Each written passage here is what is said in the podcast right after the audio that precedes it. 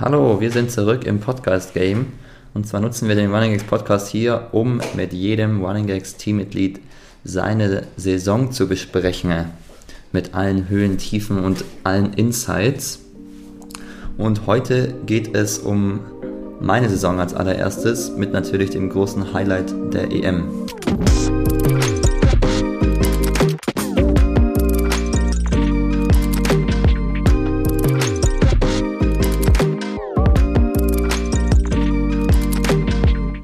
Ich habe wieder den Fritz als Gast.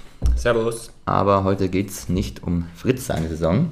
Dafür müsst ihr euch eine andere Folge anhören.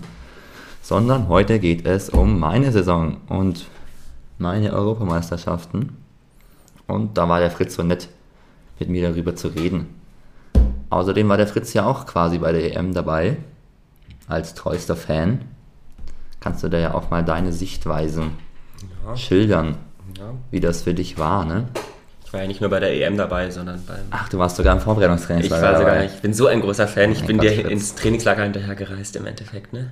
Ja, und du warst mit mir als einziger in Montegordo im März. Am Ende, ja. am Ende hast du den größten Anteil. So sehe ich das aber auch. Ja. Ja. Ja, Fritz, wie hat dir die EM als Fan gefallen? Es war wunderschön. Also. Ähm, wunderschön. Wunderschön, ja. Also einfach, dass wir so viele Leute waren. Äh, die dir dann auch zugeschaut haben und dich angefeuert haben, aber auch natürlich die anderen Events, gab es schon einige Highlights beim Volleyball, beim Mountainbike und was wir noch alles gesehen haben. Aber ähm, hast dir viele Sportarten angeguckt, also ja, also auf jeden Fall zwischendurch waren wir auch mal nicht bei Leichtathletik. Das ist dann auch schon ganz cool gewesen, da ja, so nah dran zu sein. Beim Kletter Beachvolleyball war der absolute Hammer. Beachvolleyball war schon der Hammer. Gut, war wieder besser als Leichtathletik. Um Na, gut, wir haben den Dienstagabend verpasst im Stadion, ähm, weil wir lieber ja, deinen gut. Finaleinzug gefeiert haben. Ja. Ähm, Im Nachhinein ein großer Fehler, weil ich glaube, am Ende war das das Highlight der, der magische Abend. Der magische ne? Abend mit Gina, meiner Bamberger Nachbarin. Nein, ne? Die wir einfach gesehen haben. Ja. Gestern ja. und vorgestern beim Saufen auf der Sandkerber. Ja, wir wollten gerade Flunkyball anfangen und dann läuft Gina mit dem Hund vorbei. Ja. Ja, in Bamberg, ja. Und dann haben wir sie natürlich noch gesehen, wie sie übel voll im Club war. ja. Die, die, hat mit Gläsern geschmissen einfach. Okay. Sie hat da wieder gepöbelt. Rumgepöbelt, wie und sich mit ja. jedem geschl geschlägert. Ja. jedem, jedem die Medaille gezeigt. Mit dem Brian hat, es, hat sich doch gekloppt. Ja. Nein, aber ähm, Nein. das war auch aus Fansicht auf jeden Fall ein tolles Ereignis. Aber Niki, äh, wie hast du es denn wahrgenommen? Oder ja, ja. ich fand es auch ein tolles Ereignis ich war gefühlt auch als aus Fansicht da, ganz, ganz lange Zeit. Ja, ursprünglich war es ja so geplant. Ne? Wir haben im April, Mai ja schon die Tickets gekauft, ja. um da drei, vier Tage im Stadion zu sein ja. und Zeit in München zu verbringen. Volleyball und ja. Leichtathletik.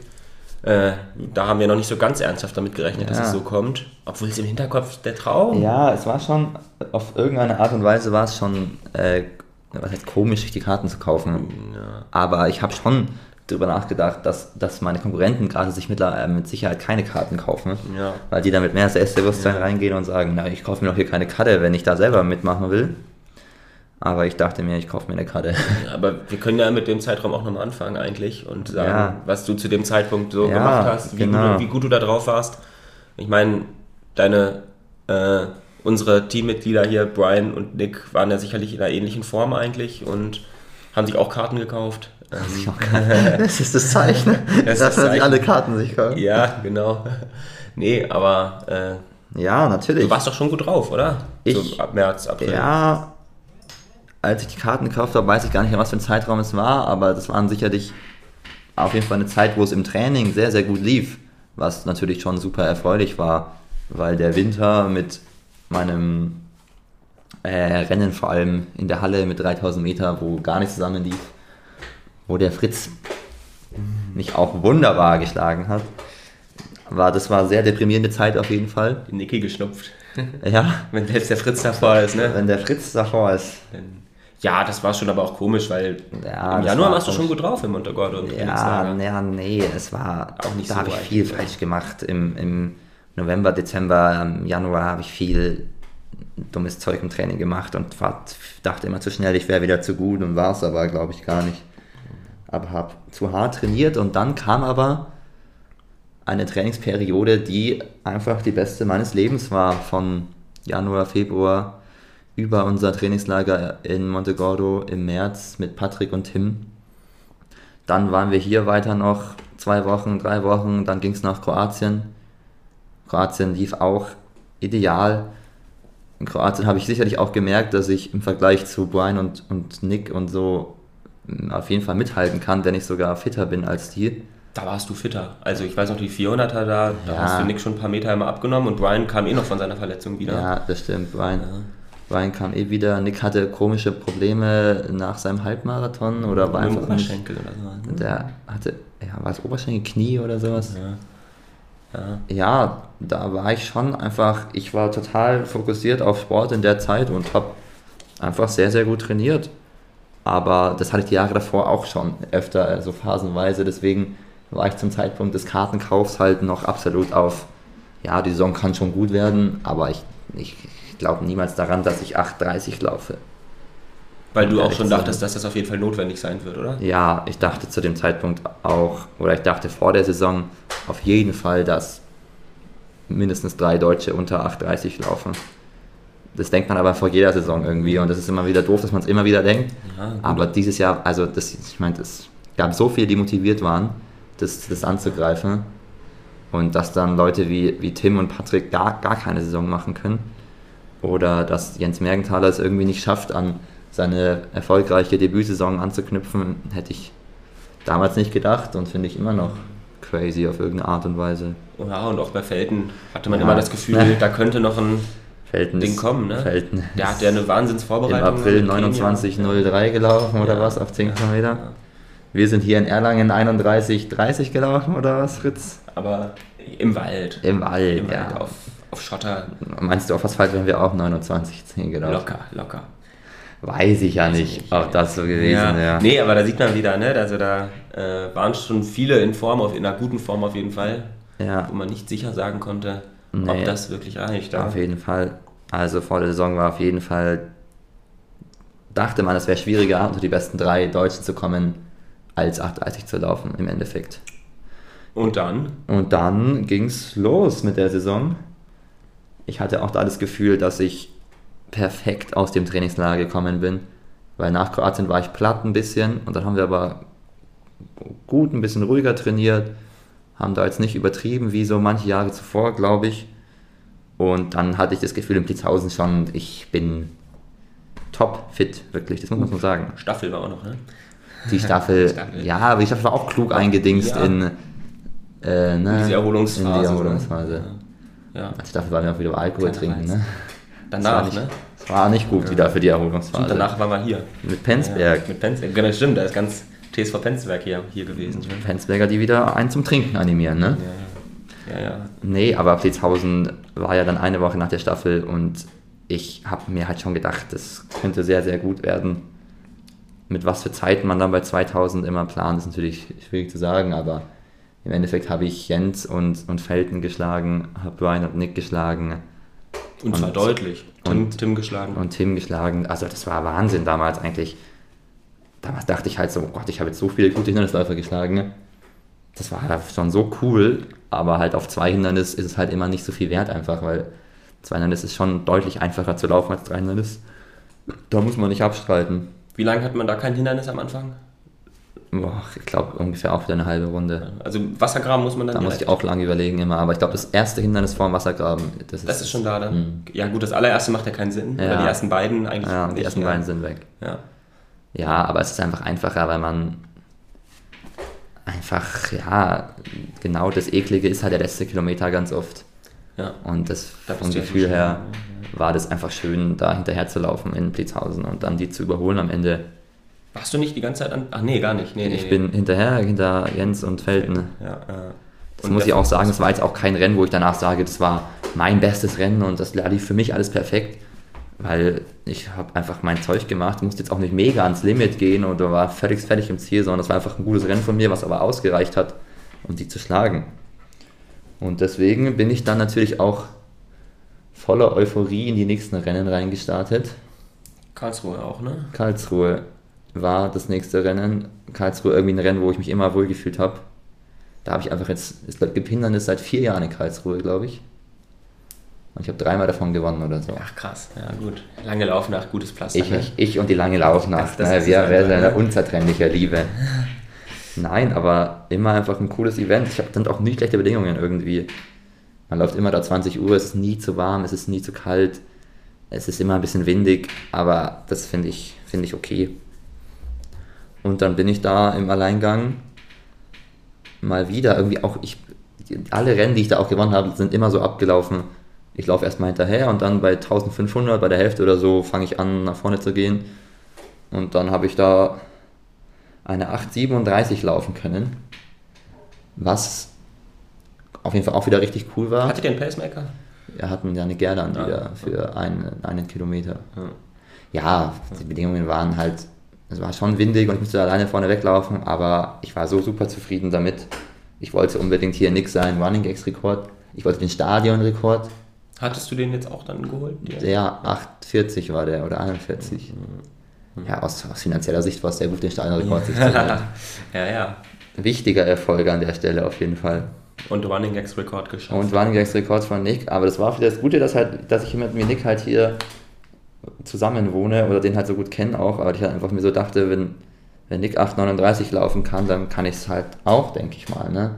Weil wieso nicht? Und das so ich, geht man dann halt schon irgendwie leichter ran an solche Rennen. Wieder ein großer Plusaspekt äh, des, des Teams beim Laufen, ne? des, wie sagt man, der Trainingsgruppe. Ja. ja. Und dann ging es wieder weiter mit einer Woche später Oregon, glaube ich. Ja, äh, ja eine war noch eine, eine Woche, Woche dazwischen. Ja, ja, genau. Und Oregon natürlich das große Pflaster. Da ist einfach meine Bestzeit hergekommen von vor drei Jahren. Das war nicht mal eine Woche, war das nicht schon, das war doch an dem langen Wochenende. Mm, ja, das war auf jeden Fall eine Woche. Also, ja, ist also, ja, ja, Ein paar Tage später. Da war ich sogar mit Clara dazwischen in Köln. Deswegen weiß ich es noch. Dann war das das lange Wochenende, wo ihr noch in Köln genau, war. Genau, genau. Aber natürlich Oregon immer eine große Reise, deswegen Zwischenstopp in Köln gemacht. Viel Sightseeing gemacht. Nein, eigentlich haben wir gar nicht so viel Sightseeing gemacht. Aber trotzdem immer so mehr als man denkt und dann, dann fühlen sich die Beine nicht so gut an. Dann fährt man dann nach Oregon, dann tun die Waden ein bisschen weh. Ja, also denkt man sich so, ah, so eine lange nicht. Fahrt mit Zwischenstopp, ja. da denkt man so, das macht man so ganz entspannt, aber irgendwie ist man doch ein bisschen durch dann. Ne? Ja. ja, aber dann, wenn man dann Oregon ist, dann hat man diese super Felder, mit denen man da rennen kann, diese wunderschöne harte Bahn, ne? Kennst du alles gar nicht. War da, ich, ich hätte es dieses Jahr mal machen sollen für eine gute 5000. Ne? Ach, es ist echt immer, ja, man denkt sich immer, davor denkt man sich so, lohnt sich wirklich dahin zu fahren und dann macht man es und dann denkt man sich, natürlich lohnt sich's. Aber vielleicht auch. Nick und Flo waren noch drei, viermal sogar da, die das. Ja. die sind doch so oft nach Belgien Flo geeiert. wohnt in Belgien. Flo wohnt in Belgien. ja, und dann bin ich halt da in Belgien. Dann schon hatte ich zumindest den Gedanken in meinem Kopf, äh, die EM-Norm anzugreifen. Weil es hat ja nicht so viel dagegen gesprochen. Ach, es reden einmal doch Leute ein, wenn man 8,37 quasi von vorne wegläuft mit den letzten 1000 Metern, dass man dann auch in der Lage sein müsste, in einem guten Feld 8,30 zu laufen. Wo die Leute ja sicherlich auch recht haben, aber ich wusste halt auch immer, dass so ein Rennverlauf wie in Karlsruhe mir schon sehr entgegenkommt. Ich kann schon auch alleine schnell laufen, weil ich dann die Hindernisse gut sehe und da mein Ding machen kann. Aber trotzdem hatte ich irgendwie mit der Kopf, ja, Richtung 8,30 zu laufen, ne? Und ich weiß noch, wie ich dann so im Rennen war und so gecheckt habe, okay, ich laufe jetzt hier gerade 5 Sekunden schneller durch als in Karlsruhe. Und trotzdem warst du in diesem Feld, ich habe das im Livestream ja. geguckt, super weit hinten am Anfang. Ja, oder? ja, klar, aber ich meine, Frederik Rupp war das den ersten Kilometer auch in 2,45 ja, gelaufen oder was weiß ich. Ja, ja. War das schon vor, nach oder vor seinem krassen Rennen mit der 850? Das war sein Saisoneinstieg von okay. Frederik. Ah, das war der, ja. Aber das auch war für mich damals ja voll krass. offensiv angegangen. Ja, es sind ne? viele offensiv angegangen. Ja. Aber auch, das kannte ich auch. Vor dir? Nee, die waren nicht vor mir. Wir waren ja in den Lauf haben wir wieder 20 Leute oder sowas. Ja, da ist man halt auf Platz 10 und man denkt sich, man ist so weit hinten, aber im Prinzip, ja, ist man in der Mitte irgendwo. Aber ja, der Lauf in Oregon hat in der Hinsicht schon perfekt gepasst. Ich war genau erstmal entspannt unterwegs und dann wurde es immer schneller hinten raus und ich hatte wieder diesen schnellen letzten Kilometer, der einfach auch so wahnsinnig viel Spaß macht, ne? Weil wenn du dann Leute einsammelst, macht so Spaß, so, Leute so Bock machen. Ja. Ja. Auch an den Hindernissen, wenn du einfach ja. merkst, du kommst viel einfacher rüber, das ist, muss doch so geil sein. Ja. Und ich habe auch in Oregon schon so bei 600 vor Ziel so ein bisschen angegriffen, weil ich bei 600 vor Ziel gesehen habe, okay, da hatte ich halt sieben Minuten. Das heißt, die letzten 600 müssten 1,30 sein. Aber halt, der ist ja kürzer mit dem Wassergraben. Also ja. quasi vielleicht wie ein 1,35 oder was. Und dachte ich mir, okay, das kann, das kann ich vielleicht schaffen. Oder zumindest dachte ich mir, oh mein Gott, ich bin richtig gut gerade. Dann bin ich halt gerannt wie ein Wilder. Wie ein Wilder. Und auch super Schlussrunde gemacht und alles. Und dann komme ich halt ins Ziel und sehe diese Zeit und denke mir so, alter Vater, 8,32 und. So eine ganz andere Dimension. Eine ganz andere ne? Dimension. Ja. Ich finde schon 8,37 okay, ja. aber halt so ja. 8,31 so ging es mir, als ich auf drei flach dann von 8, meine Bestzeit von 8,45 auf 8,30 direkt verbessert habe. Da bin ich, ich dachte, was ist das für eine Zahl überhaupt? Ja. das war ganz komisch. Ich konnte mit dem Durchgang. Das ist so eine, das klingt denkt, dann immer so geil, die Zahl. Auch, auch, die, die, die Durchgangszeiten, man checkt die gar nicht, man weiß gar nicht, wo man ist. Ja. Ja. Das, ist schon, also das war eine Riesensteigerung. Was war deine PB vor der Saison? Ja, 8,44. 44, ja. 13 Sekunden mal kurz, ne? Ja, es ist eine unfassbare Steigerung. Ja. Aber das Krasse war halt, diese Steigerung hat sich halt nicht so krass an, also wie soll man das ausdrücken, es hat sich nicht so krass angefühlt wie die heftigste Steigerung der Welt, weil ich war halt, in, von Plitzhausen war ich jetzt halt nicht mega, mega überrascht, weil ich halt wusste, ich bin so für den Plitzhausen. Und als ich am Plitzhausen hatte, dann war ich von Karlsruhe auch nicht mehr so krank überrascht. Mhm. Und als ich Karlsruhe hatte, war ich dann von Ordigen nicht mehr so ja. überrascht. Es waren so immer ja, genau die Schritte, ja, einfach eins weiter, so gefühlt für mich. Und im Endeffekt bist du ja die drei Jahre vorher schon jedes Mal gleich schnell gewesen mit dieser 844, 845 immer so.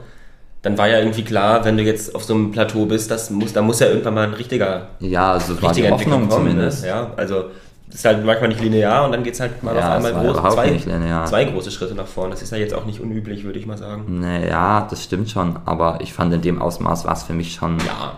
auch einfach nicht ganz zu verstehen, weil die letzten zwei Jahre liefen im Training auch immer, da lief jedes Jahr besser als das Jahr davor im Training. Ja. Und dann läuft man dann zwei Jahre keine Bestzeit und denkt sich halt so, Kacke, was, was soll das hier? Aber umso schöner ist es dann, wenn man eine Bestzeit läuft. Sehr schön.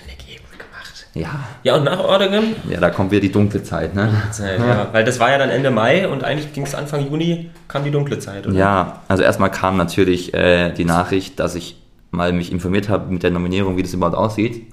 Und dann habe ich halt gecheckt, okay, European Athletics nominiert auch über die Rangliste, wenn nicht genug Leute die Norm haben. Also steht da ganz normal drin. Und dann habe ich gesehen, zu dem Zeitpunkt war ich so auf Platz 28 von 34 in der europäischen Rangliste. Aber das war halt Ende Mai, wo man sich halt so denkt, da kommen ja noch tausend Leute, die da einfach drängen, dazwischen laufen, was weiß ich was. Und dann war ich noch so, okay, ich brauche noch ein besseres Ergebnis auf jeden Fall, um mich da zu verbessern. Also dieses Ranking besteht halt aus drei Ergebnissen, die da reinzählen. Ich hatte halt genau drei zu dem Zeitpunkt, die gut waren, aber vor allem Blitzhausen gibt jetzt echt nicht so viele Punkte in der zwei Hindernis. Gab es dann Optionen für dich im Juni noch Rennen zu machen? Vor den Deutschen? Ja, vor den Deutschen nicht eigentlich. Relingen wäre noch möglich. Ja, aber, aber ich musste mich schon auch mal ausruhen. Ja, ja, ja. Das waren ja schon zwei harte Wochen dann. Außerdem kam dann die Bergkirchweih, ne? Ja, okay. Bergkirchweih. Magst du das ausführen oder wollen wir das überspringen? Ausführen nicht, aber ich bin halt einfach krank geworden während der Berg also Bergkirchweih Riesenfest hier in Erlangen und ganz Erlangen war krank. Es war gar nicht unbedingt Corona, aber die ganzen Immunsysteme von den Leuten waren nicht ready für eine Woche feiern. Und alle waren krank, ich war auch krank und ich war deprimiert und dachte mir, ach, vor zwei Wochen vor den Deutschen krank werden, gar nicht gut. Mhm. Ja, und dementsprechend die Deutschen waren kacke. Kann man nicht anders sagen. Ich habe mich nicht getraut, schnell zu laufen. Und bin dann hinterhergelaufen, habe mich an den Hindernissen aber komplett aufgerieben und unnötig Positionskämpfe gehabt. Und im Endsport konnte ich auch nicht mehr viel machen dann. Ich hatte da aber auch schon wieder ein bisschen im Hinterkopf so, wenn das Rennen langsam wird, ist es gut für mich, weil wenn das Rennen schnell wird, können andere Leute sich im Ranking verbessern mhm. oder auch die Norm mhm. laufen. Mhm. Ja. Deswegen dachte ich mir auch so, wenn es langsam wird, dann bin ich der Letzte, der sich beschwert, weil zu dem Zeitpunkt war ich dann schon so, ey, es könnte über das Ranking klappen. Mhm. Mhm. Da war ich halt auch so deprimiert, dass ich mir dachte, ich laufe eh nie wieder unter 8,30. Das heißt, meine einzige Chance ist das Ranking. Mhm. Bisschen mehr informiert und mir gedacht, so, in Europa gibt es gar nicht mehr so viele, und in Deutschland müssen die Jungs auch erstmal zeigen, dass sie schneller können. Und deswegen war ab dann schon so die Mission Ranking. Und dann nach den Deutschen war halt eine ungewisse Kackzeit. Ja. Mit unzufrieden mit den Deutschen und nicht wissen, was macht man jetzt? Soll man noch mal irgendwo rennen? Soll man die Norm laufen? Soll man sich im Ranking verbessern? Soll man jetzt viel laufen, wenig laufen? Keine Ahnung. Oder doch Saisonpause machen, weil es eh noch. Saisonpause machen, weil es eh nicht ja, klappt. Ja, ja. Obwohl, guck mal, die Woche vor dem deutschen Funkstart war doch schon wieder eigentlich ja, okay, ne? Also Funkstart war okay. ging dann ja eigentlich halbwegs wieder. Ja. ja. Also du, war, du warst ja nicht bei Null dann irgendwie. Nein, ne? meine Form in Berlin war auch nicht so schlecht. Ich meine, aber ja ich habe das Schlechteste draus gemacht auch ja, einfach. Ja, ja, also dann kam was viel zusammen wahrscheinlich. Schlechter Tag noch irgendwie. Es war auch wieder viel zu heiß. Ich hatte Wadenprobleme. Ich, ich mache nie wieder eine, eine wichtige Tempo-Session auf der Bahn in anderen Spikes als in, okay. Wettkampf. in den Super Spikes. Weil diese Super Spikes geben einem null harte Waden. Außer ich. mir. Außer ja, mir. Du bist aber der Einzige, der das sagt. Und dann zieht man wieder diese anderen Spikes an und die Waden explodieren. Mhm. Und das habe ich halt Mittwoch gemacht vor den Deutschen. Ne? Und das war so dumm. Das ist auch ein scheiß Gewöhnungseffekt, weil früher ging es ja, auch, ne? Das genau, man gewöhnt sich ja, an diese ja. anderen Schuhe einfach. Ja. Aber fällt mal den St. Moritz auch, er zieht, er zieht nie auf, egal was für eine Bahnsession, wird er nie wieder andere Spikes anziehen. Okay, ja. Aber gut, er bekommt sie auch von Top for Warning. Nein, da können sie sich auch schnell abnutzen. Ja, aber daraus, Paar, ne? daraus, lernt man ja schon auch irgendwie. Ja. Dass man Fall. das einfach nicht mehr machen sollte, obwohl ja. es natürlich irgendwie teuer ist, irgendwelche Dragonflies abzunutzen. Ja. Aber wenn es einem halt dann beim Wassergraben bei den Deutschen dachte ich, meine Wade platzt bei der Landung, weil Krass. die so voller Spannung war. Das ja. war einfach kacke. Das ist nicht gut. Nee. Und nach den Deutschen kam dann wirklich wieder ein Loch nach dem anderen. Warst du nochmal krank, das mentale Loch und ich war nochmal krank. Und ich dachte mir, wie kann man nochmal krank sein? Was ist mit meinem Körper los? Und du hast dich dann viel informiert, ob noch irgendwo ein Rennen möglich ja. wäre, hat das viele Optionen gemacht. Allein das war. Und dich dann aber halt auch dagegen ja. entschieden, weil du krank warst wahrscheinlich. Man guckt halt dann jeden Tag diese Rangliste angefühlt ja. oder jeden zweiten und guckt, wo es noch Rennen gibt. Und es gab halt so gut wie keine Rennen mehr. Das heißt, wäre wahnsinnig aufwendig gewesen, irgendwo hinzugehen. Und ich dachte mir, es macht keinen Sinn, wenn ich nicht, überhaupt nicht in mhm. Form bin und überhaupt keine Lust habe, auch zu laufen. Dann, muss ich ja nicht nach Barcelona, Dublin oder sonst wo hinfliegen. War noch mal was, ne? Ja. Und ja, und die Rennen waren auch einfach nicht gut genug, um da noch eine Norm zu laufen für die ganzen anderen Deutschen. Mhm. Die haben es dann halt versucht alle und ich saß dann immer wieder am Handy, während die gelaufen sind. Und hab mir das angeguckt und hast gehofft, dass sie nicht so gut ja, drauf sind. Das ja. war ja fast jedes Wochenende dann so weit, dass ich da genau diese gleiche Handy am Handy sitzen und warten, was die anderen ja, machen. Und du selber hast dich dann, als du dann wieder halbwegs gesund warst, einfach versucht, dich fit zu halten. Ja, oder wieder fit zu werden. Ja, aber halt ohne diesen Stress. Ich hätte auch auf, auf, auf Stress nochmal dann mit wenig Ausdauer versuchen, mehr wettkampfspezifisches Zeug zu machen. Ja. So wie es auch am Anfang ein bisschen geplant war und so auch wie es Markus und so wollte. Aber ich habe gemerkt, es macht keinen Sinn, es macht mir auch keinen Spaß, wenn man merkt, man ist nicht körperlich bereit dafür, dann so Wettkampfzeug zu machen. Und deswegen habe ich mich dazu entschieden, halt ruhiger zu trainieren wieder und ausdauerbasierter zu trainieren. Ja gut, du musstest ja Einfach, um das was bisschen was nachzuholen, ein bisschen was ja. wieder zu erhalten. Ne? Ja. Und ja, habe mich dann dazu entschieden, halt nicht nochmal zu laufen und einfach nur abzuwarten. Und dann kam der letzte Tag der Qualifikations, des Qualifikationszeitraums, wo die Jungs nochmal in Funkstadt gelaufen sind. Da war ich mit Clara essen, ne, beim, beim Griechen und, und wir saßen da und haben gewartet auf dieses Ergebnis. Und als dann, als dann Jens Mergenthaler wieder nicht annähernd 8,30 gelaufen ist, Oh, das war so schön. Das war schön. Also, das war so ein befreiendes Gefühl. Da hast du dich dann auch einfach mal gefreut, dass wir anders gerade ja. nicht gut war. Ja, ja, ist ja so. Was soll man man hätte es den anderen natürlich auch gegönnt und sowas, aber. An sich denke ich mir schon so, so ja. richtig krass habe ich es auch nicht verdient. Ich bin nicht mal die Norm gelaufen. So. Wenn andere die Norm laufen, dann haben sie es offensichtlich mehr verdient. Aber ich meine, keiner war, ja. es war nicht mal jemand nah dran, muss man ja. einfach mal so sagen. Ja, Verhältnis ja. 8,38 gelaufen. Ja. Jens Menkel ist nie unter 8,40 gelaufen und dann denke ich mir halt schon so, dann lag es ja nicht daran, dass ich den irgendwie einen Platz wegnehme, hätten die einfach, wären die einfach schneller gelaufen. Ja, und absolut. Natürlich auch krass im Nachhinein denkt man sich so, hey, die war nicht mal nah dran, wieso warst du die ganze Zeit so aufgeregt und wieso dachtest du die ganze Zeit, äh, du müsstest noch 1000 Rennen laufen. Mhm. Weil international war ich halt auch dann auf Platz 31 von 34 oder auf Platz 30. Klingt jetzt auch so, als wäre es knapp, aber so knapp ist es nicht. Wenn man sich die Rangliste ernsthafter ja. angeguckt hat, hat man eigentlich gesehen, dass auch viele dahinter schon irgendwie ein riesiges Top-Ergebnis hatten oder ja. viele Punkte durch nationale Meisterschaften ja. hatten, aber von ihren Bestzeiten ja, her genau. so weit weg waren von dir auch. Also auch 8,40 oder sowas. Ja, es ging echt schnell bergab. Da war eigentlich klar, dass da eigentlich niemand mehr so ein Rennen hinlegen könnte, um dich ja ernsthaft zu überholen. Ja, genau so war es auch. Da haben es noch mal ein paar versucht, dann sind auch irgendwelche Portugiesen noch mal 8,50 gelaufen und noch mal in Belgier 8,45. Aber das war halt nicht annähernd genug und ja, deswegen war ich dann im Ranking drin Und was macht man natürlich, wenn man im Ranking drin ist? Weil die Nominierung war das ja noch nicht, man war ja nur quasi vom europäischen Verband. Ja, hat man die Erlaubnis da teilzunehmen, aber der deutsche Verband muss dann ja noch nominieren. Aber trotzdem bin ich, habe ich meine Sachen gepackt und bin nach St. Moritz ins EM-Vorbereitungstrainingslager gefahren. Wo die anderen Deutschen auch waren, die schon da sicher dabei die waren. Die anderen Deutschen, ja. die schon die Normen hatten. Ich musste mich selber um alles kümmern, was übel nervig war, aber. Und was hast du dann ausfallen lassen dafür? Ah, das war auch, das ja. war auch, darüber können wir auch noch reden, wie, wie kacke das die ganze Zeit war. Ja. Dass halt die Biermeile, unsere Running-Biermeile halt in einem Zeitraum war, wo ich wusste, wenn ich mich für die EM qualifiziere, fahre ich nach St. Moritz. Das war das einzig Sinnvolle hat auch mein Trainer mir, mir eingeredet und war auch im Nachhinein das Beste, was man hätte machen können. Und ähm, das hat mich aber so genervt, dass da diese Wanderungsspielmeile war. Weil es war halt auch ein schönes Team-Event. Das ganze das Wochenende war, ein war wunderschön. Team-Event. Ja, dass es wunderschön wird, war klar. Mit dem aber Elimination Race am Tag vorher, das war schon alles cool. Ich muss ganz ehrlich sein, so, wird alles sau cool, natürlich. Aber irgendwie habe ich mich schon auch abgefunden damit, dass wenn ich zu einer M komme, dann muss ich erwachsen genug sein, um da drüber stehen zu können, dass ja, ich sowas verpasse. Das war nicht optional. Also aber was, ja genau, das war nicht optional, aber was mich halt so nervt hat, war dieses, ich hätte auch halt irgendwie Bock gehabt, mich mit der Biermeile zu beschäftigen und das zu planen und aber allein dieses drüber nachdenken, bei der Biermeile äh, vielleicht dabei zu sein, vielleicht auch nicht, hat mich halt gestresst. Ja, und dann ist natürlich klar, dass du bei der Organisation dann auch weniger beteiligt ja, bist. Ne?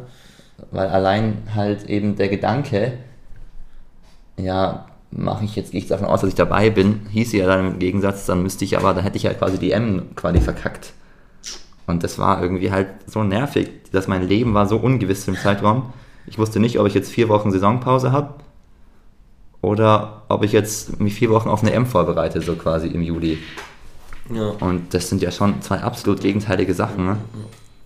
Und die mich plus mit dieser Krankheit und dieser meiner schlechten Form halt einfach so genervt haben, und deswegen war es halt dann umso schöner, dass ich dann nach St. Moritz konnte. Da noch nicht mit der Gewissheit, aber einfach in St. Moritz hatte ich auch irgendwie meine Ruhe, das klingt auch doof.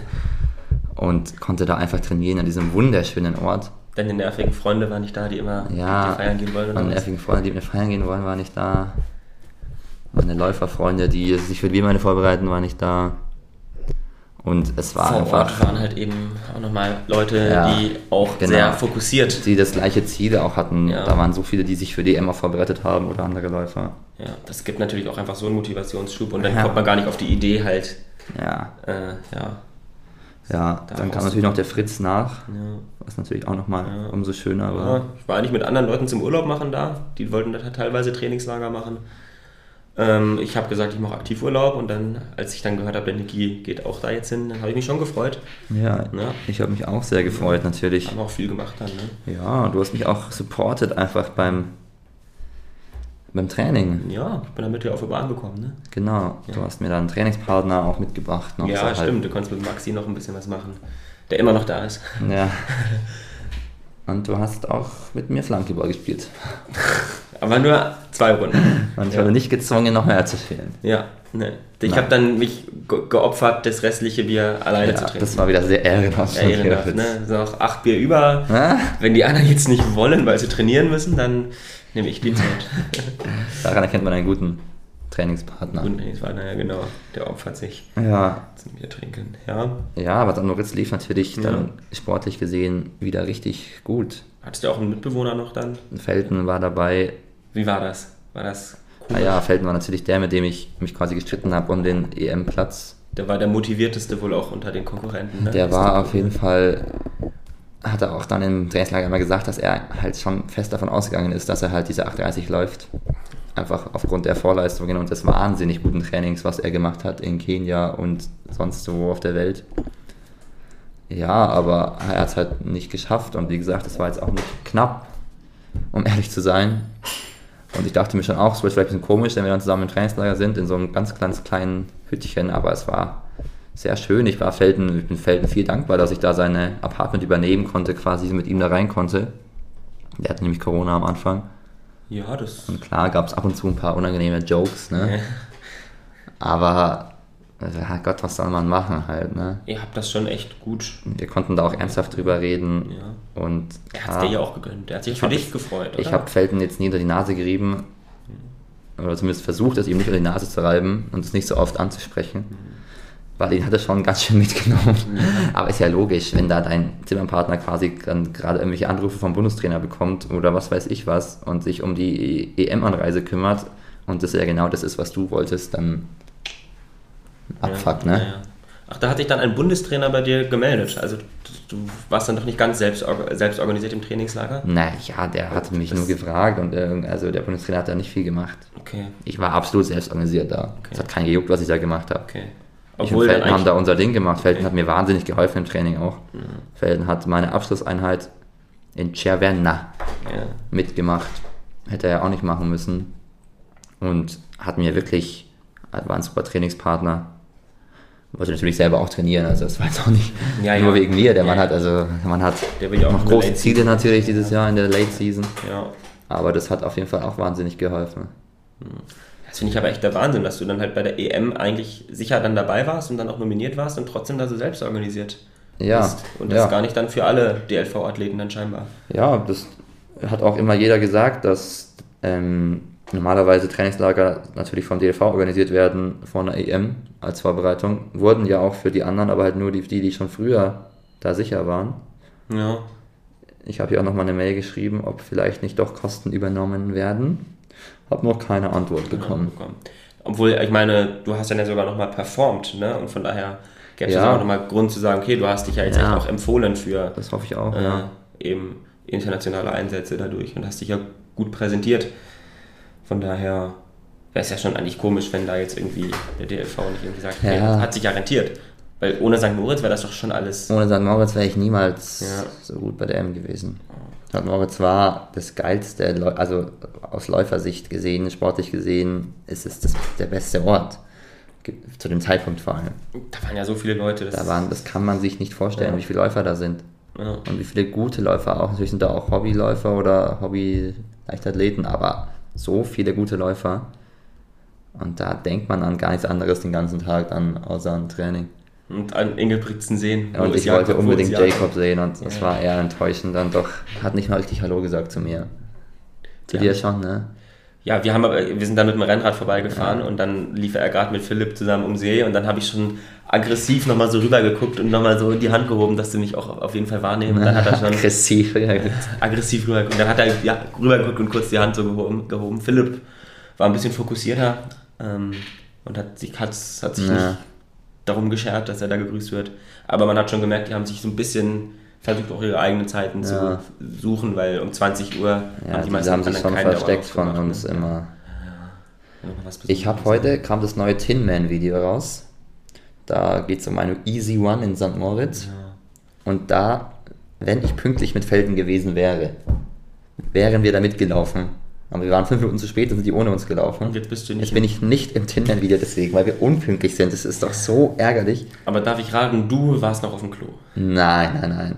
Es war safe irgendwas mit Felten. Ja, das sagen sie alle, ne? Felten hat seine Schuhe, war noch ein bisschen dreckig oder sowas. Ach, so einer ist es. ja. Nee, aber sau ärgerlich. Janik Gerland ist einfach voll im Video jetzt und er uns mit dem verabredet zu laufen und, und Motschmann und Frank Schauer sind alle im Video. Und du nicht. Und ich nicht. Scheiße. Aber egal. Dafür habe ich ein bisschen mit Sam und Joey gequatscht, ne? Ja. ja. Naja, so viel auch nicht. Aber dann bist du nach München gefahren? Ja, dann bin ich wieder in mein Auto gestiegen und bin direkt nach München gefahren. Auch eine Sache natürlich, die ich noch nie gemacht habe aus einem Höhentrainingslager direkt zu einem Wettkampf zu fahren. Zwei Tage vor Wettkampf. Zwei Tage davor macht man das. Oder ja, manche machen es auch nur einen Tag davor, dass sie dann runterfahren. Karl war auch in St. Moritz, ist erst einen Tag davor runtergefahren. Aber gut, der hat auch seinen Fokus eher aufs Finale gelegt und ich habe meinen Fokus eher auf den Vorlauf gelegt. Aber er hat natürlich auch ein bisschen mehr Erfahrung schon mit der Und er hat mehr Erfahrung. Aber er ich fand zwei Tage davor cool.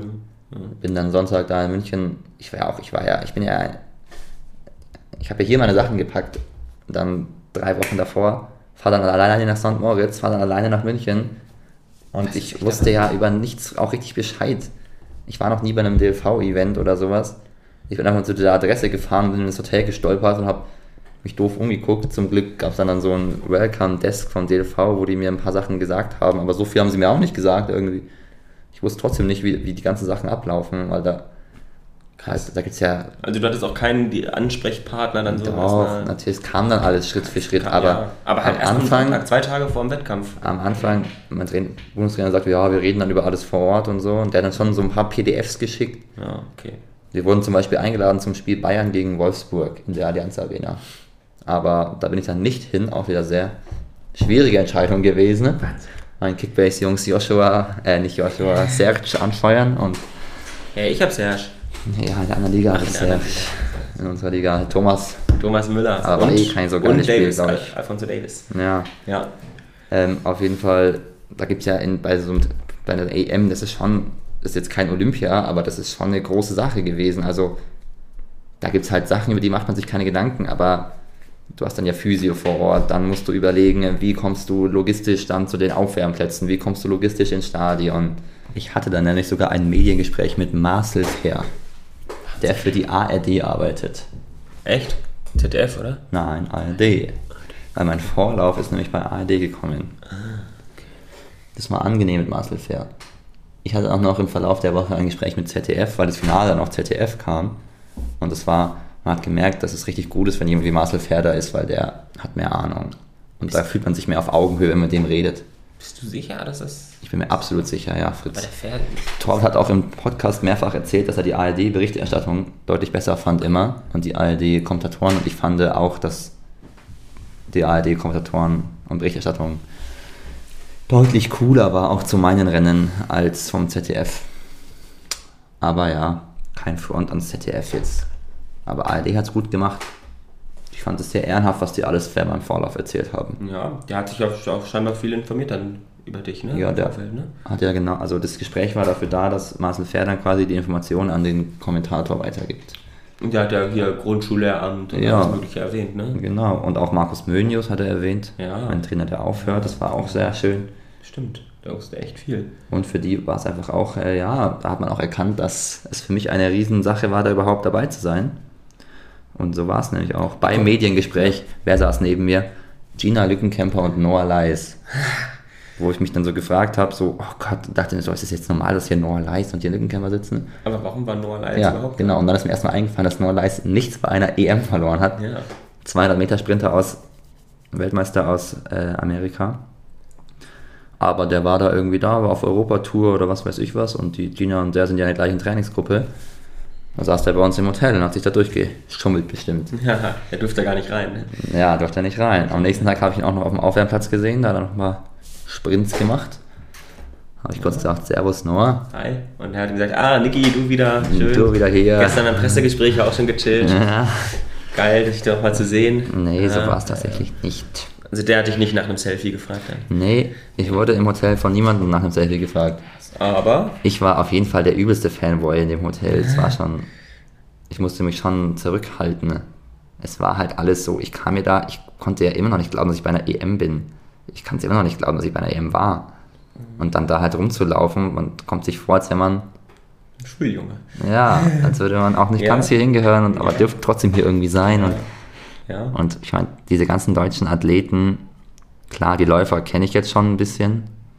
Aber sonst muss ich ehrlich sein, kannte ich fast niemanden, ne? Was ja, meinst du? Ja.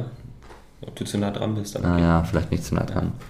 Ähm, und da sind halt die ganzen Malaika Hambus und, und so. Und wenn also die da halt richtige Namen, ne?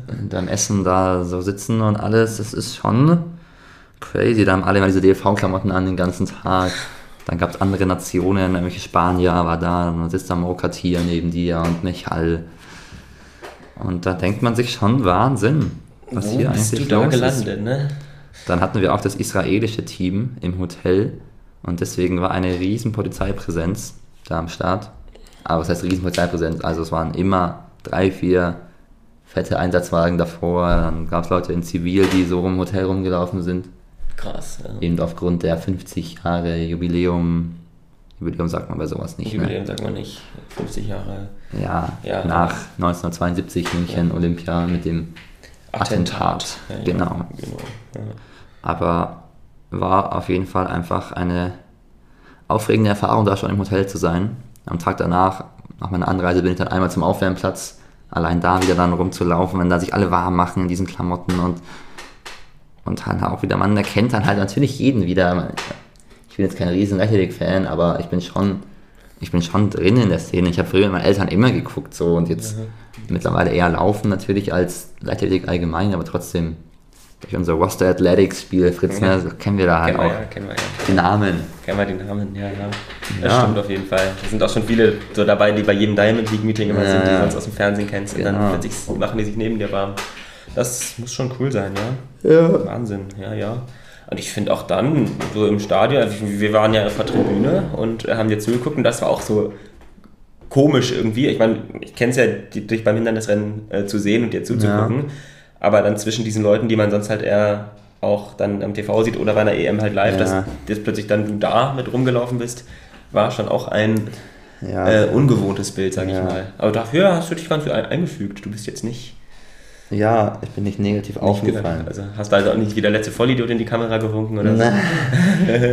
oder da mit leuchtenden Augen nach links und rechts geguckt, sondern dich dann schon auch äh, auf dein Rennen konzentriert und dich da dann. Ne, ja, das, das war auch das Gute, gut, dass halt natürlich so ein klar ist alles aufregend und so, aber dadurch, dass das im Vorfeld alles schon so aufregend ist und man immer schon, ja, einfach merkt, dass es eine ganz andere Nummer ist hier, ist dann dieses Rennen an sich und dieses ins Stadion reingehen und da laufen gar nicht mehr dann so, wie soll man sagen, krass ja. anders, aufregend, was weiß ich was, weil ich meine, in einem großen Stadion mit guten Hindernisläufern laufen, habe ich jetzt zumindest schon mal ein paar Mal gemacht dass natürlich das Stadion dann nochmal größer ist und nochmal mit mehr Leuten und dass die Leute neben einem nochmal besser sind. Ja, okay, aber ich kam mir früher auch wie der kleine Niki vor, wenn ich mal gegen Martin Grau oder was weiß ich wann laufen soll und jetzt kam ich mir wieder der kleine Niki vor, der halt gegen die Besten aus Europa läuft. Mhm. Mhm. Also das bei dem Rennen und dann, wenn man halt losläuft, dann ist eh alles irgendwie Egal. wie immer. Also wie immer jetzt nicht, ja, aber ja. halt doch, aber das. Weißt du, was ja, ich meine? Ja, ich weiß voll, was du meinst, weil genau das gleiche Erlebnis hatte ich bei der DM ja, so ein bisschen. Ja. Wo ich das auch mit dem Callroom drum und drumherum alles schon so groß fand und so und dann, dass es so viel offizieller war, dass ich das dann im Rennen selber war es dann doch wie immer so ungefähr. Ja, ja. das stimmt schon mit diesen Callrooms und so. Das muss ja bei EM nochmal mit den Akkreditierungen Wahnsinn ganz mit diesen Callrooms. Ja, ja. Du hast den ersten Ort, dann hast du den zweiten Ort und dann hast du immer jemand, der sagt, noch vier Minuten für Spikes anziehen und für Dings und oh Gott, so richtig und dann noch ja. 60 Sekunden, bis wir rausgehen. Dann geht man in den nächsten Raum und dann wieder 60 Sekunden bis Ding und dann ist alles Wahnsinn. viel so getakteter und viel, wir müssen pünktlich raus, wir müssen pünktlich dahin und dann gibt es halt, nach 60 Sekunden gehst du halt dann raus, egal ob du deine Spikes noch offen hast, so gefühlt. Krass. Ja, das gut. war wirklich, also wie wir da durch diese Katakomben gejagt wurden. Ne? Da muss man noch Angst haben, dass man noch irgendwas noch vergessen ja. hat oder nicht. Und von, du musst ja deine Startnummer vorne, ja. musst du ja im Callroom erst dran machen, weil da ist so ein Chip drin, die du halt kriegst. Mhm. Und dann musst du noch diese Dinger dran machen und Spikes anziehen. Für alles hast du halt fünf Minuten Zeit oder so. Krass, ja, ja. Wenn du da nervös wirst bei den Sicherheitsnadeln und dann, dann fängst du an, dann so nachzudenken und ich dachte, man kann so ein bisschen gucken, äh, was hier Sache ja. ist man hat ja auch Angst, dass man irgendwas falsch macht oder vergisst ja, oder genau. sowas, ne? weil du musst ja so viele Dinge dann beachten scheinbar. Ja, da wirst du ja kontrolliert auch, ja, darfst ja. nichts dabei haben, dann gucken die deine Spikes an und so.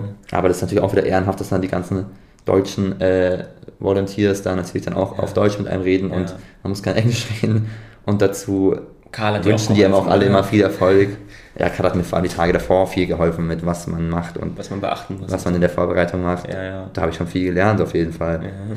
Aber dann jetzt, äh, wenn man da im Callroom sitzt, da war da nicht mehr viel mit. Mit Freddy habe ich noch vielleicht ein, zwei Worte geredet oder so. Da lief auch dann natürlich da im, im Callroom ganz viele Fernseher, wo man das andere Rennen gucken konnte. Da war quasi dann, als wir, als wir raus sind, dann aus dem Callroom waren die so bei, ja, bei 1000 oder sowas Durchgangszeit. Und Freddy so zu mir, es ist langsam, es ist langsam. Und ich so, ja, okay, aber mir war es eigentlich ziemlich egal, dieser andere Lauf, weil, mhm. wie gesagt, mein Ziel war es, äh, mich nicht zu blamieren und äh, mitzulaufen. Und dann war es jetzt echt nicht so wichtig, wie schnell die anderen laufen. Weil du auch in dem Moment schon dachtest, selbst bei einem, wenn ihr ein bisschen schneller seid, Top 10 wäre, ist im Normalfall nicht unbedingt. Ja, doch. Ich, also ganz ehrlich, ich hatte nach St. Moritz schon auch dann im Kopf, dass es natürlich möglich ist, sich für ein Finale zu qualifizieren, wenn man da ein super Rennen macht. Mhm, mhm. Ich dachte mir schon, dass viele verkacken werden einfach. Weil ich habe ja auch verkackt oder ich hätte verkackt, wenn ich nicht wieder in Form gekommen wäre. Und ja. ich konnte mir gut vorstellen, dass viele andere Läufer aus Europa auch, entweder sie waren auch krank und hatten Corona oder sie sind auch einfach nicht mehr in Form wie vor ein paar Monaten. Weil dadurch, dass ich halt diese Rangliste quasi so viel studiert habe, habe ich halt auch gecheckt, dass viele nicht mehr in Form sind, weil sie halt eben sich nicht mehr verbessert haben. Ja. Und deswegen dachte ich mir schon, man kann an dem guten Rennen ins Finale kommen. Der und der hatte WM als Höhepunkt und was, ne? Ja, genau, WM als Höhepunkt. Dass dann so viele verkacken im Vorlauf natürlich, hätte ich jetzt niemals gedacht. Das war ja heftig. Ja. Also wir sind da ja einfach durch Freddy gepaced in einem super Tempo losgelaufen. Und ich habe mich dann ja eher zurückgehalten, aber dann sind die Leute ja aus dieser Führungsgruppe rausgeflogen. In meinem Rennen waren vier Leute über neun Minuten. Mussten wir überlegen. Bei einer EM. Gut, der eine, der hat ja. Ah, nee, das war im anderen. Das war im ersten Lauf. Im ersten, Im ersten Lauf war, glaube ich, einer über neun Minuten, der, der halt da geholfen hat ja. mit dem Aufstehen. Ja. Aber bei meinem Lauf vier Leute über neun Minuten bei einer EM. Krass. Und ja, da ich jeder hinter mir lasse, ist dann, finde ich ja, ja, muss schon auch der Anspruch sein, bei neun Minuten will ich dann nicht rennen. Ja, ja. Da ich natürlich dann echt mit 8,33 wieder fast meine Bestzeit laufe, bei warmen Temperaturen und nach so einer Saison war unfassbar. Hätte ich nie gedacht. Ja, das hört sich im Nachhinein auch, also du hast dann so ein gutes Rennen gemacht, bist fast wieder PB gelaufen. Man, gefühlt, haben wir jetzt auch drüber geredet, warst du fast zwei Monate so raus dann aus dem Wettkampfgeschehen. Ja. Juni, Juli, Katastrophe so ungefähr. Ähm, und dann warst du mal kurz in zwei, drei Wochen in St. Moritz und dann bist du wieder in der ja. Form. Das ist ja schon echt ja. krasse Entwicklung, ne? Also ja, das ist sicherlich, da habe ich natürlich auch irgendwie so dieses Talent von meinem Körper, dass wenn ich mich mal drei, vier Wochen zusammenreiße, dann kann ich aus, aber also aus wenig viel machen. Also man braucht schon irgendwie ich habe ja auch weiter trainiert in den Wochen, wo es schlecht lief. Ja, du warst aber halt Null, die ja. Form ging halt nicht da. Oder das Wettkampfspezifische war halt einfach auch nicht so gut. Aber ja. trainiert habe ich ja schon. Und dass ich dann nur zwei, drei Wochen brauche, wo ich mal ein bisschen ernster trainiere, wieder und dann so schnell laufe, ist super erfreulich natürlich. Ja, aber ist jetzt ja auch nicht selbstverständlich. Ne? Nee, das, also, ist nicht selbstverständlich. Ich finde das natürlich schon krass, weil ich hab, wusste ja auch, dass du jetzt echt dann ja. immer noch sehr unzufrieden warst und deine Tempoläufe da lange nicht da waren, wo ich sie sein sollten und so. Ich, ich, bin hier im Wald immer 320er Pace gelaufen bei irgendwelchen Intervallen und es war schrecklich. Wo ich mir denke, halt in Monte Gordo sind wir 320er Pace 15 Kilometer am Stück gelaufen. Ja, ja, und wenn man TDL, an sowas dann immer denkt, fandest, ne? wenn man an sowas dann immer denkt, dann macht man sich verrückt. Ja, ja. Aber es ging einfach wieder bergauf. Ja. Und dass in München dann alles so zusammenfügt, dass ich echt mich fürs Finale qualifiziere. Ja. Da hat dann halt auch einfach alles gepasst. Ne? Es hat die Fanbase gepasst. Die Fanbase hat sowas von gepasst. Ja, ja. Und das Rennen hat gepasst und meine irgendwie Einstellung auch zu dem ganzen ich hatte auch sogar halt Lust mal zu laufen. Mhm. Und ich habe fast nie Lust zu laufen eigentlich. Es macht mir schon auch selten Spaß, um ehrlich zu sein. Vor allem die, so die, die, Stunden davor und alles. Aber an dem Tag war mir alles so egal, weil ich ja irgendwie, okay, ich will mich nicht blamieren, aber ich dachte mir schon, ich habe die Fitness, mich nicht zu blamieren. Ja gut, du hattest Und dann ging es echt darum, einfach auch mal, das klingt immer so blöd mit diesem Spaß haben. Ja. Aber es war, hey, da waren so viele Freunde von mir, da ging es darum, Spaß zu haben. Ne? Es war dein erster Einsatz im Nationaltrikot. Ne? Ja. ja. Und alleine das gibt ja wahrscheinlich schon. Du hast ja das da jetzt in dem Moment gehabt, ge ja. geschafft, was du jetzt jahrelang halt genau, ich habe das blöderweise verpasst hast. Ne? Ich habe es auch einfach geschafft, bei einer EM zu sein. Das ist ja, ja. so viel Genugtuung auch einfach, ja. weil dann weiß man, dass man, ja, dass sich gelohnt hat alles und auch, dass man gut genug ist, um so ja, weit zu kommen. Ja. Weil das, diese Ungewissheit ist ja schon nervig, dann auf irgendwie. Mhm. Ich mache das jetzt ja auch schon ein bisschen länger.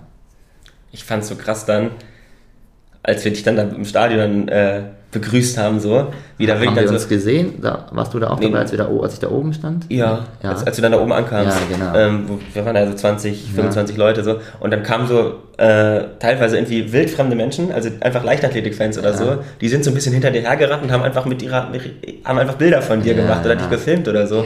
und einfach Hinsicht. draufgehalten. Das finde ich so krass, dass dann, dass dich da einfach dann Leute.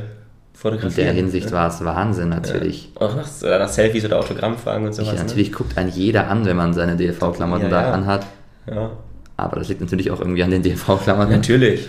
Manche wissen vielleicht dann doch auch gar nicht genau, nee, wer das jetzt ist. Safe so. nicht. Aber da gewöhnt man sich irgendwie aber schon auch schnell dran, dass die ihn alle angucken. Ja. Was natürlich dann verrückt ist, wenn du halt nach dem Rennen gibst dann Autogramme in dieser Mixed Zone und dann wollen Leute Bilder machen und das ist halt Wahnsinn. Das fühlt sich ja absolut surreal an, dass Leute Bilder machen wollen. Ich finde es einfach immer noch zu lustig. Ja. Es ist doch lustig. ich bin doch nur der denke mir auch immer, dass, dass, nur dass nur komisch Leute so Bilder machen, aber es ist natürlich absoluter Quatsch, weil also ja, weil, weil mittlerweile ist man halt dann irgendwie gut genug, dass Leute sich freuen, irgendwie ein Bild zu haben mit jemandem, der meiner EM gestartet ist und so. Ja. Und dann natürlich, wenn jemand dann auch noch Running Gags uns darüber irgendwie kennt, dann ist es natürlich nochmal cooler, wenn die zu einem kommen und nicht nur wegen den DLV-Klamotten. Aber das war eine Wahnsinnswoche natürlich. Ja, ja. Das kann man ja gar nicht alles beschreiben, wie das. Da gab es ja eben so viele Sachen. Ne? Mit Hotel, da chillen mit den anderen Athleten, dann mit diesen ganzen Fans, dann mit meinen Freunden, dann mit einfach auch zwei guten Rennen, unabhängig davon. Ja, also aber verrückt. Wir haben jetzt bisher nur über den Vorlauf gesprochen, ne? aber die nächsten Tage ging es dann ja auch irgendwie doch jetzt weiter. Also die Spannung dann hochzuhalten, ja, ja. nachdem der Vorlauf so gut war. Ja, noch Angst vor dem Höhenloch vielleicht haben und dann gleichzeitig nicht mit den Freunden zum Volleyball können. Das war natürlich auch wieder. Es war schon viel, immer noch viel es war, Ungewissheit es war und Stress. schon eingeplant natürlich Dienstag mit meinen Freunden feiern zu gehen. Ja. Und Mittwoch und Donnerstag am besten auch. Ja. Ich hatte Mittwoch auch Karten für Beachvolleyball natürlich. Und dann hast du dich einfach blöderweise ja. für das Finale qualifiziert. Ja. Und die Woche war hier. Es war echt, ich habe mich schon natürlich sehr gefreut, dass es einfach gut lief. Aber wenn ich jetzt um einen Platz am Finale gescheitert wäre, am Ende wäre ich auch nicht so traurig gewesen. Weil irgendwie. Hättest, hättest, du trotzdem irgendwie alles erreicht, was du schaffen ja, wolltest. Ne? Ich, wollt, ich wollte gut rennen so. Natürlich will man dann auch ins Finale, wenn man nah dran ist. Und das war auch meine Motivation aus den letzten zwei Runden, dass ich hier Finale kommen kann. Das hat man dir auch angesehen. Aber es wäre auch wirklich kein Weltuntergang gewesen, wenn es nicht geklappt hätte. Und als es dann geklappt hatte, war, war es natürlich trotzdem sau cool. Ja. Das hat mich so gefreut, dass meine Freunde endlich mal ein gutes Rennen von mir gesehen haben. Und nicht wie in Berlin bei den ganzen deutschen Meisterschaften, wo ich immer schlecht bin. Das hat mich wirklich so gefreut. Das war eines der wichtigsten Sachen, dass meine Freunde ein gutes Rennen gesehen haben und dabei Spaß hatten auch.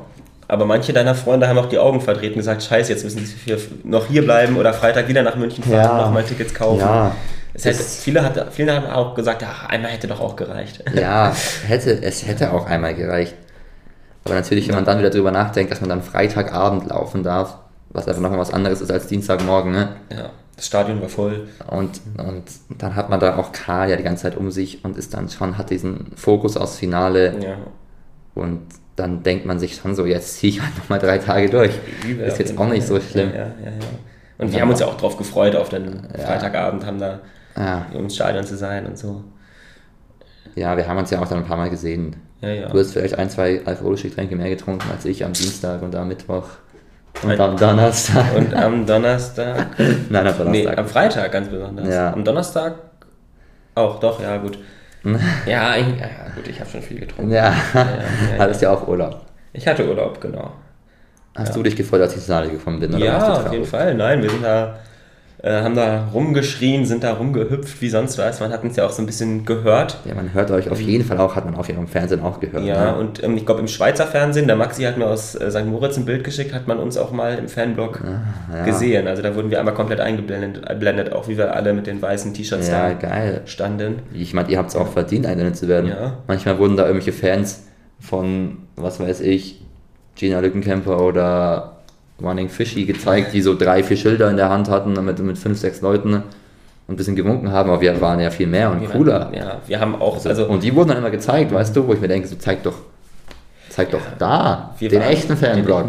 Wir waren halt, also ich weiß nicht, die meisten fanden es schon dann irgendwie cool, aber ich habe auch so gemerkt, dass um uns direkt um uns herum fand, fanden doch manche auch während, also fanden es dann doch ein bisschen unangemessen, da so viel Alarm zu machen. Also, aber meinst du während des Laufs? Während des Laufs war es okay, denke ich. Ja. Aber ähm, trotzdem war es nicht das Übliche, was das Leichtathletikpublikum sonst so kennt. Ja, ne? Also das ist ja ein bisschen ruhiger und dann ein bisschen situationsbezogener und wir haben einfach jede Runde, als du am Wassergraben warst, halt rumgeschrien. Und ähm, ja, aber das, ja. also das, das ich hatte, das, ich hatte das Gefühl, dass da manche schon so ein bisschen verwundert drüber geguckt haben ja, oder so ein bisschen pikiert waren oder so und dass wir standen und dann. Äh, aber während des Rennens ja. kann ich es mir. Ja. Also während des Rennens finde ich es schon war, war komisch, okay. dass Leute da gucken. Nee, war Davor okay. und danach. Danach waren wir dann halt auch, wir haben halt ein bisschen Alkohol getrunken, äh, schon so, und dann waren, sind wir noch rübergegangen zum Dreisprung und da haben wir halt so ein bisschen weiter ja. gute Laune gehabt und ich glaube, ja. da haben wir den nicht gestört, den Dreisprung-Wettbewerb. Ja, aber das war beim Dreisprung schon ein bisschen. Es war halt, normalerweise wird halt rhythmisch mitgeklatscht und das haben wir echt nur zum Teil teilweise nicht ja. mehr so richtig gecheckt dann und waren halt in den vordersten Reihen. Äh, aber wir waren halt so gut drauf, dass du das geschafft hast. Ja. Ja. Also hat es dir als Fan auch Spaß gemacht. Auf jeden Fall, ja. Auch die nächsten Tage im Stall. Wir waren ja Samstag, Sonntagabend auch nochmal da. Waren ja auch nochmal viele Rennen. Ja, äh, natürlich auch verrückt, dass ich genau bei einer EM bin, die dann auch noch so gut läuft für ja. den ganzen deutschen Verband. Ja. Die ja. waren ja dann, also halt allein wieder, auch wieder, wenn man im Hotel ist und dann kommt dann irgendwann Richard Ringer oder sowas wieder und dann freuen sich alle und dann gratuliert man denen.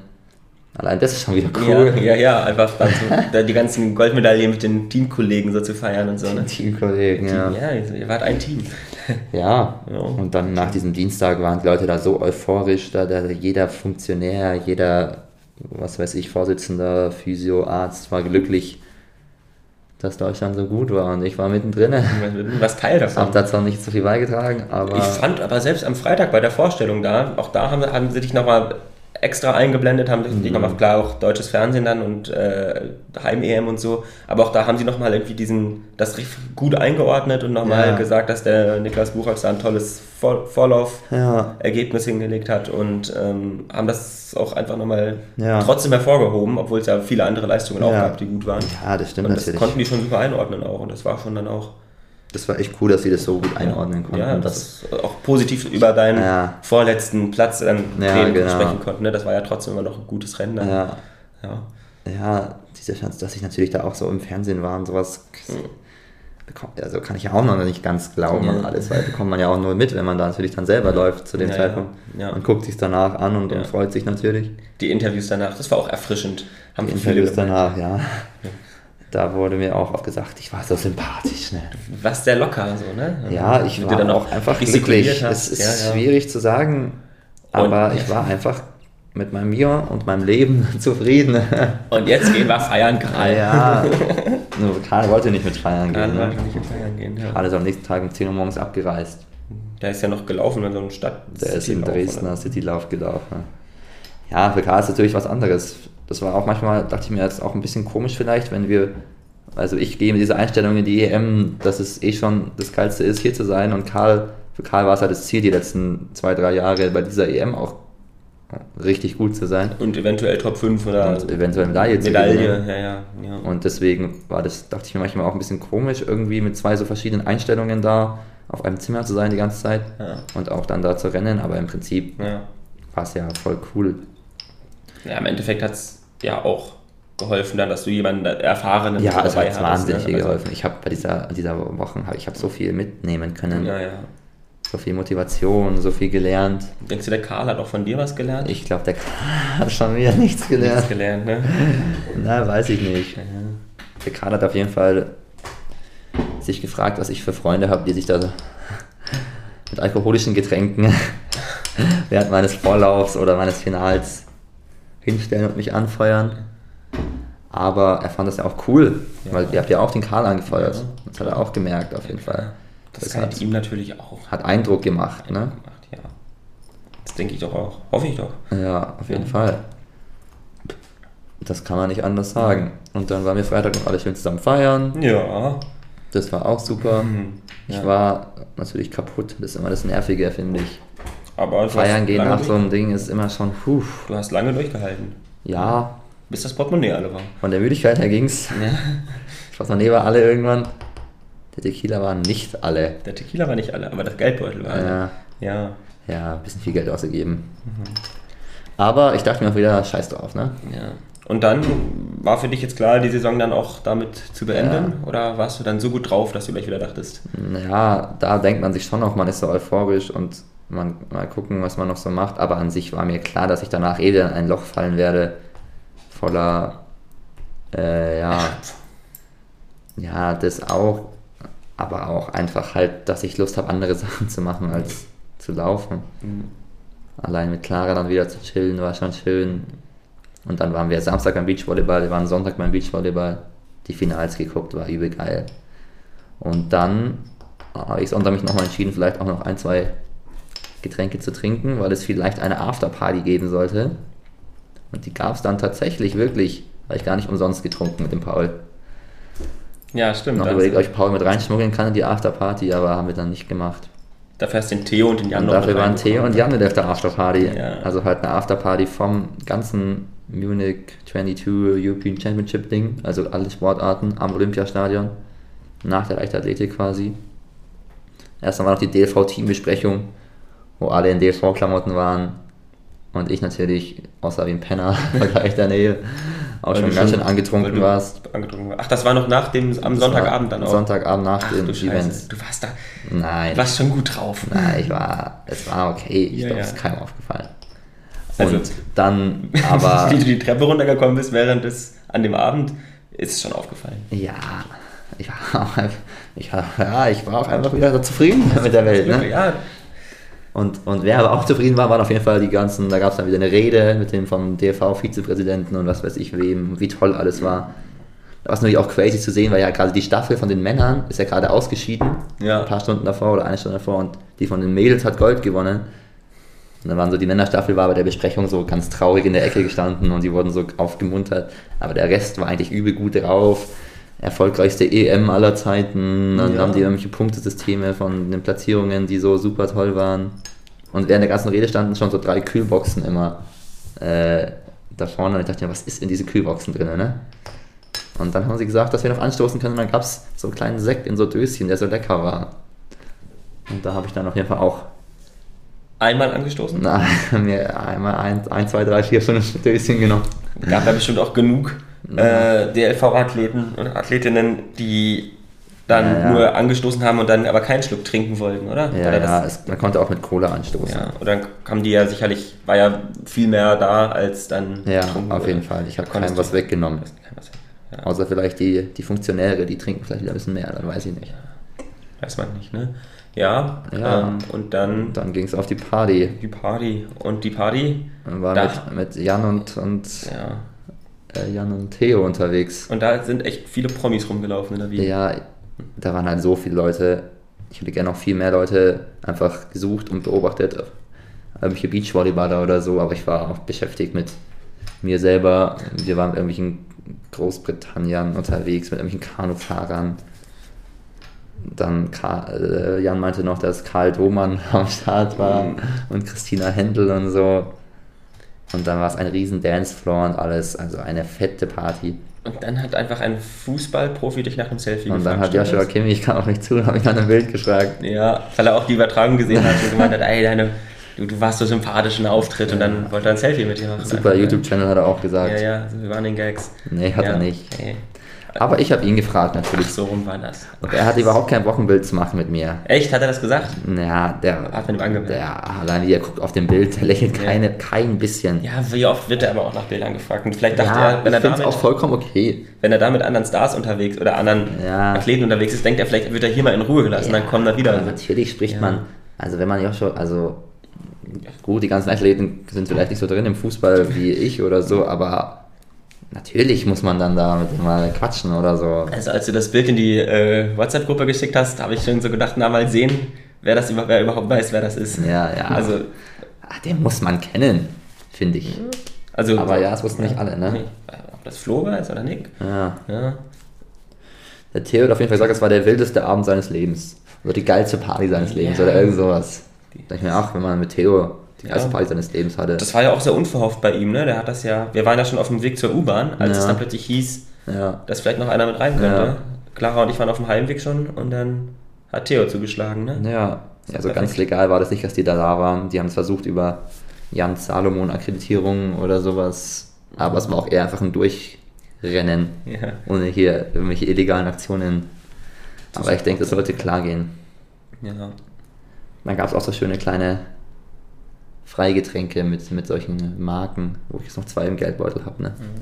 Ärgerlich. Aber da habe ich gehört, man konnte ja auch einfach über einen Tresen greifen und sich Marken in die Tasche Marken stecken. Ja, das, damit habe ich nichts zu tun. Ja, ja, es hört sich doch nach einem tollen ja. Abschluss auch noch an. Ja, Wunderschön. Ja. Wahnsinnsparty. Und, wie geht's weiter jetzt, Niki? Am nächsten Tag ging es erstmal verkatert nach Hause. Das war eine harte Autofahrt. Ja, ja. Ne? Das glaube ich. Bist du alleine gefahren? Ich bin noch bis, ich habe Frühstück in allerletzter Sekunde noch mitgenommen, habe so lange gepennt, wie es nur ging. Ja, glaube ich. Ja, und seitdem ist mein Körper dann doch ein wenig ruiniert. Ruiniert. Ja. Diese ganze Woche mit erstmal laufen und dann auch zwei Rennen innerhalb von vier Tagen. Plus danach äh, feiern, wenig schlafen und Alkohol haben mir mehr zugesetzt, als ich dachte. Hm. Und mir tut ziemlich viel weh. Meine Fitness ist eine Katastrophe. Ich war Beachvolleyball spielen und fühle mich auf dem Feld wie ein alter Mann. Ich bin langsam, ich bin unkoordiniert. Ich war jetzt einmal laufen, mir tut davon auch wieder, also alles weh. Es ist ein Wahnsinn. Es geht schnell berghoch bei mir, aber es geht auch wieder sehr schnell bergab, wenn man nichts macht. Deswegen werde ich jetzt wohl noch ein paar Wochen brauchen, um da wieder in einen guten Rhythmus zu kommen. Das heißt, du nimmst dir auf jeden Fall die Zeit und. Ich nehme mir die Zeit. Ich nehme natürlich immer wieder vor, dass ich die Saisonpause nicht zu lange ausarten lasse. Aber wenn du sagst, du kommst schnell zurück, bist dann gut wieder ja, da. Das, aber das dauert dann manchmal, also im Herbst, dann ist es manchmal schwierig. Ey, ich, als wir letztes Jahr mal ein paar Dauerläufe am Anfang der Saison zusammen gemacht ja. haben, wir sind alle ganz entspannt, wir sind 440, 430 ja. gelaufen und wir haben uns unterhalten und du hast irgendwann gesagt, ey, können wir mal eine Pause machen, können wir mal bisschen langsamer machen, du kannst nicht mehr. Ja. Wo du sagst, das tut ein 430er Tempo ja. tut dir am Anfang der Saison weh. Ja, letztes Jahr auf jeden Fall. Ich hoffe, dieses Jahr wird es anders und ich schaffe es irgendwie früher wieder anzufangen. Aber ja, ich meine, wenn man meine Wochenkilometer halt auch mal sieht, ab Mai oder sowas, mache ich halt im Schnitt 60 Wochenkilometer. Ja. Das ist halt nichts und dass dann halt natürlich da schon die Ausdauer bergab geht und dann geht es ja noch mehr bergab in der Saisonpause, ist auch jetzt so kein Wunder, aber es nervt schon hart, wenn man dann mit Nick und, und Flo wieder anfangen will zu trainieren und die sind viel zu gut. Das wird dir leider dieses Jahr auch so passieren. Ja, ich hoffe irgendwie, ich kann es noch. Boah, ist schon wieder in guter Form. Jetzt können wir heute noch laufen gehen, Fritz. schauen wir mal, ne? Ich habe keine Laufsachen dabei. Ja, dann machen wir es lieber nicht. Äh, ja, und Nick und Flo sind ja auch schon in der Halbmarathon vorbereitet. Ja, gut, Brian ne? ist echt schon wieder übel in Form. Ja. Der hat, der hat seine Sprint-Session um den Tag verlegt, um mit uns zu St. Kerber zu gehen. Ah. ah. vielleicht ist er doch nicht in Form. Nicht ganz fokussiert. Kommt alles, ne? Ja, das heißt, äh, du hast jetzt noch keine konkrete Planung für die nächste Saison. Nein. Viele Unsicherheiten noch drin. Muss mich erstmal darum kümmern, einen Trainer zu bekommen. Oder, eine Trainerin. Trainerin. ja. ja. Und ja, ich mache mir da keinen Stress. Ein ruhiger Herbst, ein ruhiger Winter ist immer, tut mir eigentlich am besten, als wenn ich mir irgendwas erzwinge. Und so werden wir es wieder machen und dann gucken wir mal, wo es weiter hingeht. Ne? Mhm. Die Motivation ist auf jeden Fall da und das Umfeld ist da. Die Einstellung wird immer besser und ich bin optimistisch. Okay, also jetzt nicht gesagt, du hast jetzt alles erreicht, was du jemals erreichen wolltest. Nee. Spikes an Nagel hängen ist keine Option. Nee. nee. 2024. Paris. Paris. und danach kann ich Spikes an Nagel hängen. Dann kann die Volleyballkarriere doch noch kommen. Nein, nein, nein. Nein, es hat sich schon, die EM hat schon viel geändert. Das ist halt immer krass, wenn man bei der EM ist, denkt man sich, oh mein Gott, man hat alles erreicht, blablablu, ich bin so zufrieden. Aber dann ist man da und dann will man natürlich dann auch dann da gut sein und im besten Fall mitrennen oder, im besten Fall ins Finale kommen. Und dann ist man natürlich dann auch irgendwie im Finale und denkt sich auch so, wie cool wäre es, wenn ich jetzt wieder dann vorne mitlaufen könnte. Und das ist ja das Krasse am Sport, also das, was einen so in den Band zieht. Ja. Man setzt, setzt sich Ziele, erreicht die, aber man ist dann nie zufrieden. Man also man ist ja. zufrieden, aber man will immer mehr. Man sieht halt immer noch, dass es welche gibt, die besser sind, die ja. noch selbstverständlicher da sind, die jedes Mal dabei sind und ja. die schneller laufen und äh, ja, da will man dann doch irgendwie dranbleiben und doch weiter. Genau. Noch, ne? ja, kenne ich ja auch. Ist bei dir eigentlich nichts anderes, ja. Ne? DM einmal gelaufen, aber damit Jetzt, doch, doch nicht happy damit. Natürlich. ja, also, also hat mir viel gebracht. Gesamtfazit der Saison? Gesamtfazit Saison. 1 bis 10? Es könnte nichts besser sein. 10 von 10. 10 von 10, natürlich. Trotz eines Wahnsinns-Tiefpunktes. Trotz vieler Tiefpunkte, aber es waren ja auch eher mentale Tiefpunkte und alles. Körperlich, wenn ich 8,31 laufe, ist das super. Dass ich damit bei einer EM bin, ist super. Und dass ich damit im Finale bin, ist Wahnsinn. Wahnsinn. Wahnsinnig super sogar.